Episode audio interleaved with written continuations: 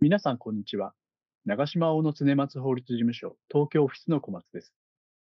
このポッドキャストでは、法務に関する最新情報を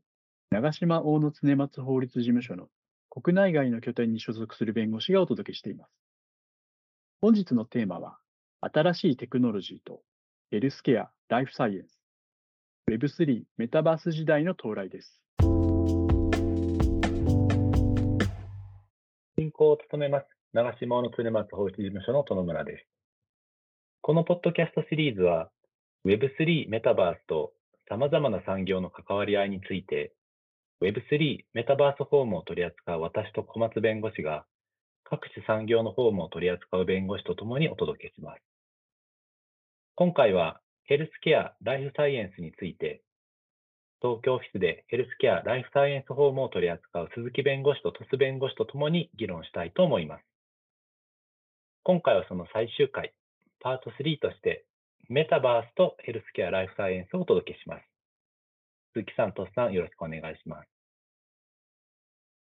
鈴木です。最終回もよろしくお願いします。トスです。本日もよろしくお願いします。メタバースも近年様々な分野で活用が進んでいるテクノロジーとして注目されています。ヘルスケア・ライフサイエンス分野において、メタバースはどのような場面で活用されることが期待されるのかといったことを見ていきたいと思います。まず、トスさんの方からお願いできますでしょうか。はい、殿村さんありがとうございます。とメタバースのヘルスケア・ライフサイエンス分野における活用には、さまざまな可能性が秘められているというふうに感じています。で、その中でも大きく3つの観点からの活用に注目しています。具体的には、コミュニケーションツールとしての活用、それからシミュレーションツールとしての活用、えーそして最後に病気の新たな治療法としての活用です。ありがとうございます。1点目のコミュニケーションツールとしての活用という意味では、このポッドキャストの第1回でも取り上げたオンライン診療において用いる新たな形式の一つとして活用期待できるかなというふうにも思いますけれども、鈴木さん、このあたりはいかがでしょうか？田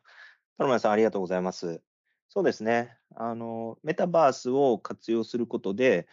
ビデオ会議システム上での2次元の画面と音声を通じて、医師と患者との間で行われるコミュニケーションとは、また異なる形でのコミュニケーションが可能になるように思います。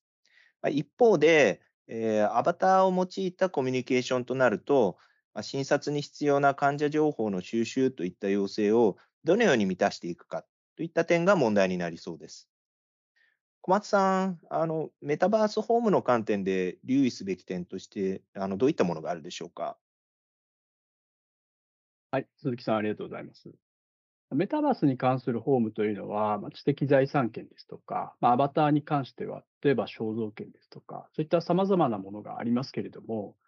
情報情報収集という観点では、個人情報の取得管理やプライバシーへの配慮というところが重要になりそうに思います。特にこのヘルスケア、ライフサイエンスの分野というのは、対象となる情報に余配慮個人情報が含まれることが多くなりますので、メタバースを活用する他のビジネスと比べても、より注意が必要になるかなと思います。ありがとうございます。まあ、こういったメタバースを使ったオンライン診療の実用化に向けては、まあ、既存の法規制に照らしても、まあ、検討が必要になる課題が、まあ、いろいろと出てくるように思いますけれども、鈴木さんはこの点、どのようにお感じでしょうか？まさに殿村さんがおっしゃる通りですね。あの、より広い意味での、まあ、医師を含む医療関係者と、まあ、患者とのコミュニケーションツールという形で捉えると、まあ、診察を行った後のフォローアップに活用するといった方向性もあり得るかもしれません。えー例えば、1日のうちの一定の時間を、まあ、メタバース空間で過ごすことが多くの人にとって普通のことになれば、服薬のタイミングをメタバース空間でアラートすることによって、いわゆるあの服薬アドヒアランスを高めるといったことも考えられそうです。また、診療に当たらないレベルでの一般的な健康相談の提供といった場面で活用していくことができないかまあ、そういったことも検討に値するように思います。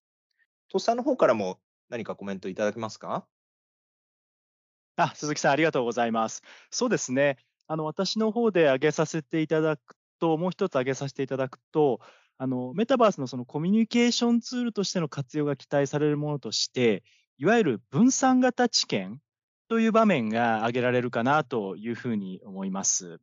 この分散型知見というのは、まあ、英語で Decentralized Clinical Trial、まあ、略して DCT というふうに呼ばれることや、まあ、バーチャル知見などと呼ばれることがあるんですけれども、あのこれまでのようにあの患者がわざわざ病院に行かなくても、自宅などで治験、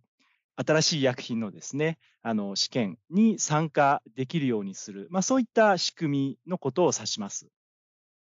で、この仕組みによって、まあ、遠隔地に住む患者などにも治験への参加の可能性が広がるということが期待されています。そしてこれにメタバースを組み合わせることによって、例えば、まあ、対人でのコミュニケーションがに対してちょっと消極的な患者であっても、より治験に参加しやすくなるんじゃないのかなといったようなメリットが期待されています。あ、とさん、どうもありがとうございます。そうですね。まあ、一方で、あの DCT 全般について、えー、例えばあの対面での実施が原則であった治験参加時のインフォームドコンセントの取り扱いであったり、まあ、本人確認の方法など、まあ、あのいわゆる薬機法に基づく省令で定められている、まあ、既存のルールとの整理は、まあ、いろいろと必要になってくると思います。えー、また、実務的なところで言うと、まあ、治験薬を参加者に安全に届けるための方法などについても検討が必要となります。厚生労働省においては、えー、DCT を実施する際に留意すべき点を整理したガイダンスの作成が、えー、まさに検討されているようですので、まあ、その内容に注目しておく必要があると思います。ありがとうございます。以上はコミュニケーションツールとしてのメタバースの活用について見てきましたが、2つ目の活用方法としてのシミュレーションツールとしての活用にあたっては、先日不動産事業について議論した際にも話題になった、いわゆるデジタルツインというものを活用する方法が期待されているように思います。この際、小松さんはどのような印象をお持ちでしょうか？はい、ありがとうございます。シミュレーションツールとしての活用も大きく分けて2つの方向性があるかなと思っています。1つは医療分野の教育における活用、もう1つは臨床現場での活用が挙げられるかと思います。教育における活用というのは、まあ、VR 機器等を用いて、仮想空間においてトレーニングを行うようなものが挙げられるかと思いますけれども、そのようなものはまあすでに活用が進んでいる印象です。予算の方で臨床現場での活用というのを教えていただけますでしょうか？はい、あの臨床現場でのまあ活用の方向性としては、例えばあの病院の手術室を仮想空間に再現をして、手術の際のオペレーションをチームメンバー間でよりリアルな環境で、え、確認していくことによって、手術の当日にエラーが生じることを可能な限り防ぐといった形がまず考えられます。でそれから患者ごとの画像検査のデータなどをもとに疾患部位のこうより精緻なデジタルツインを作成することができるようになれば例えば、それを開発中の医薬品の有効性ですとか安全性のシミュレーションに活用したりするだけではなくて、さらにその既存のもうすでにある医薬品の中から、その患者に対してより適した医薬品を選択して処方するためのあのに活用したりですとか、あとはあの手術の執刀医があの主義のシミュレーション、実際のこれから手術をする患者のまさにその疾患部位を使ってシミュレーションをするといった形で活用するなどといった形で、まあ、あの患者への個別の医療提供の質をさらに向上するということにもつながるのではないかなというふうに期待しています。ありがとうございます。最後に、メタバースの3つ目の活用方法として、病気の新たな治療法としての活用も挙げられていたかと思います。メタバースを使って病気そのものを治療するということもできたりするのでしょうか？鈴木さん、どのように感じていらっしゃいますでしょうか？そうですね。まあ、あの、正直なところ、えーこの部分については、ちょっとまだ未知数かなというふうに思っています。えーまあ、例えば、えー精神的な疾患を仮想空間における体験を通じて、えー治療することはできないか、まあ、こういった研究などはえーすで、に始まっているようです。ただ、まあ、そういった方法が治療に有効そうだというふうになった場合でも、まあ、それを実用化して、多くの患者に届けられるようになるためには、まあ、治験のプロセスをはじめとして、まあ、その治療法の有効性、安全性、どのように評価していくか、まあ、品質をどのように担保していくか、まあ、こういった、まあ、既存の法令や規制との関係では、必ずしも想定されていない論点について整理や整理が必要になってくると思います。えー今後の研究や議論の進展にぜひ注目していきたいというふうに思ってます。ありがとうございます。非常に興味深い研究だなというふうに思います。まあ今回の議論を通じて、ヘルスケア、ライフサイエンス分野においても、Web3、メタバース時代における新たなテクノロジーが様々な可能性を秘めていることがよくわかりました。最後に、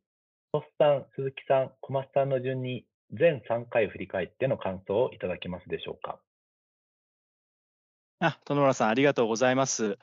あの、今回3回いろいろと議論をさせていただく中で、やはりこのヘルスケア、ライフサイエンスの分野においては、人の命、それから健康といった、まあ、のリアルな世界での効果を出すということが、まあ、求められるわけなんですけれども、のバーチャルな世界でのテクノロジーを活用していくことによって、このリアルな世界におけるより良い効果を生み出すことにつながる、まあ、そういった可能性が大いにあるという点があの非常に興味深いなというふうに感じました。そうですね、私もそう思います。まあ、一方で、えーまあ、人の生命や健康を直接的に取り扱う分野であるからこそ、まあ、他の分野と比較しても、あのより複雑で、えー厳格なルールや規制が設けられているということは否定できません。えー今後、Web3、メタバース時代の、えー新たなテクノロジーを活用していくにあたっては、まあ既存のルールや規制に照らして、どのようなことが可能か、えーより良いオプションがないか、予期せぬリスクが潜んでいないか、まあ、そういったことを、ね新しい、取り組みを検討する際の、えできる限り早い段階からあの知見がある弁護士に相談していただくということが、ますます、大事になってくるのかなというふうに思ってます。ありがとうございます。私もあの、この全3回の議論を通じて、まあ、これまで、え議論してきたような不動産ですとか、スポーツですとか、そういった分野と比較しても、このヘルスケア、ライフサイエンスの分野というのは、まあ、特有の規制も多いので、えー Web3、メタバースに関する法的検討に加えて、このヘルスケア、ライフサイエンス分野に強い弁護士とあの一緒に取り組んでいく。え早い段階からあの相談していただくというのが非常に重要であることを強く感じました。ジュさん、ありがとうございました。我々はこれまでもヘルスケア、ライフサイエンスホームとテクノロジーホームの両面から多くのプロジェクトをサポートさせていただいておりまして、両分野に関する豊富な知見を有していると思います。これからも様々な形で Web3、メタバース時代の新たなテクノロジーを活用した取り組みを検討されているプロジェクトを精力的にサポートしていきたいと思っています。また、先端的な領域であるがゆえに、既存のルールや規定では必ずしも社会全体にとって望ましい結果が得られないという場面も出てくると思います。そういった領域全体の発展に向けて、ルールメイキングの観点からも貢献していきたいと思っています。今回ご紹介した内容は、当事務所のホームページにも掲載しています。詳細を文章で確認されたい方は、当事務所のホームページにてご確認いただけます。概要欄にもリンクを載せておりますのでご参照ください。今回のポッドキャストに関するご質問等ありましたら、鈴木弁護士、鳥栖弁護士、殿村弁護士、小松宛にお気軽にお問い合わせください。N&T 鈴木、鳥栖、殿村、小松でお届けしました。ご清聴いただきありがとうございました。ありがとうございました。次回のポッドキャストでお会いしましょう。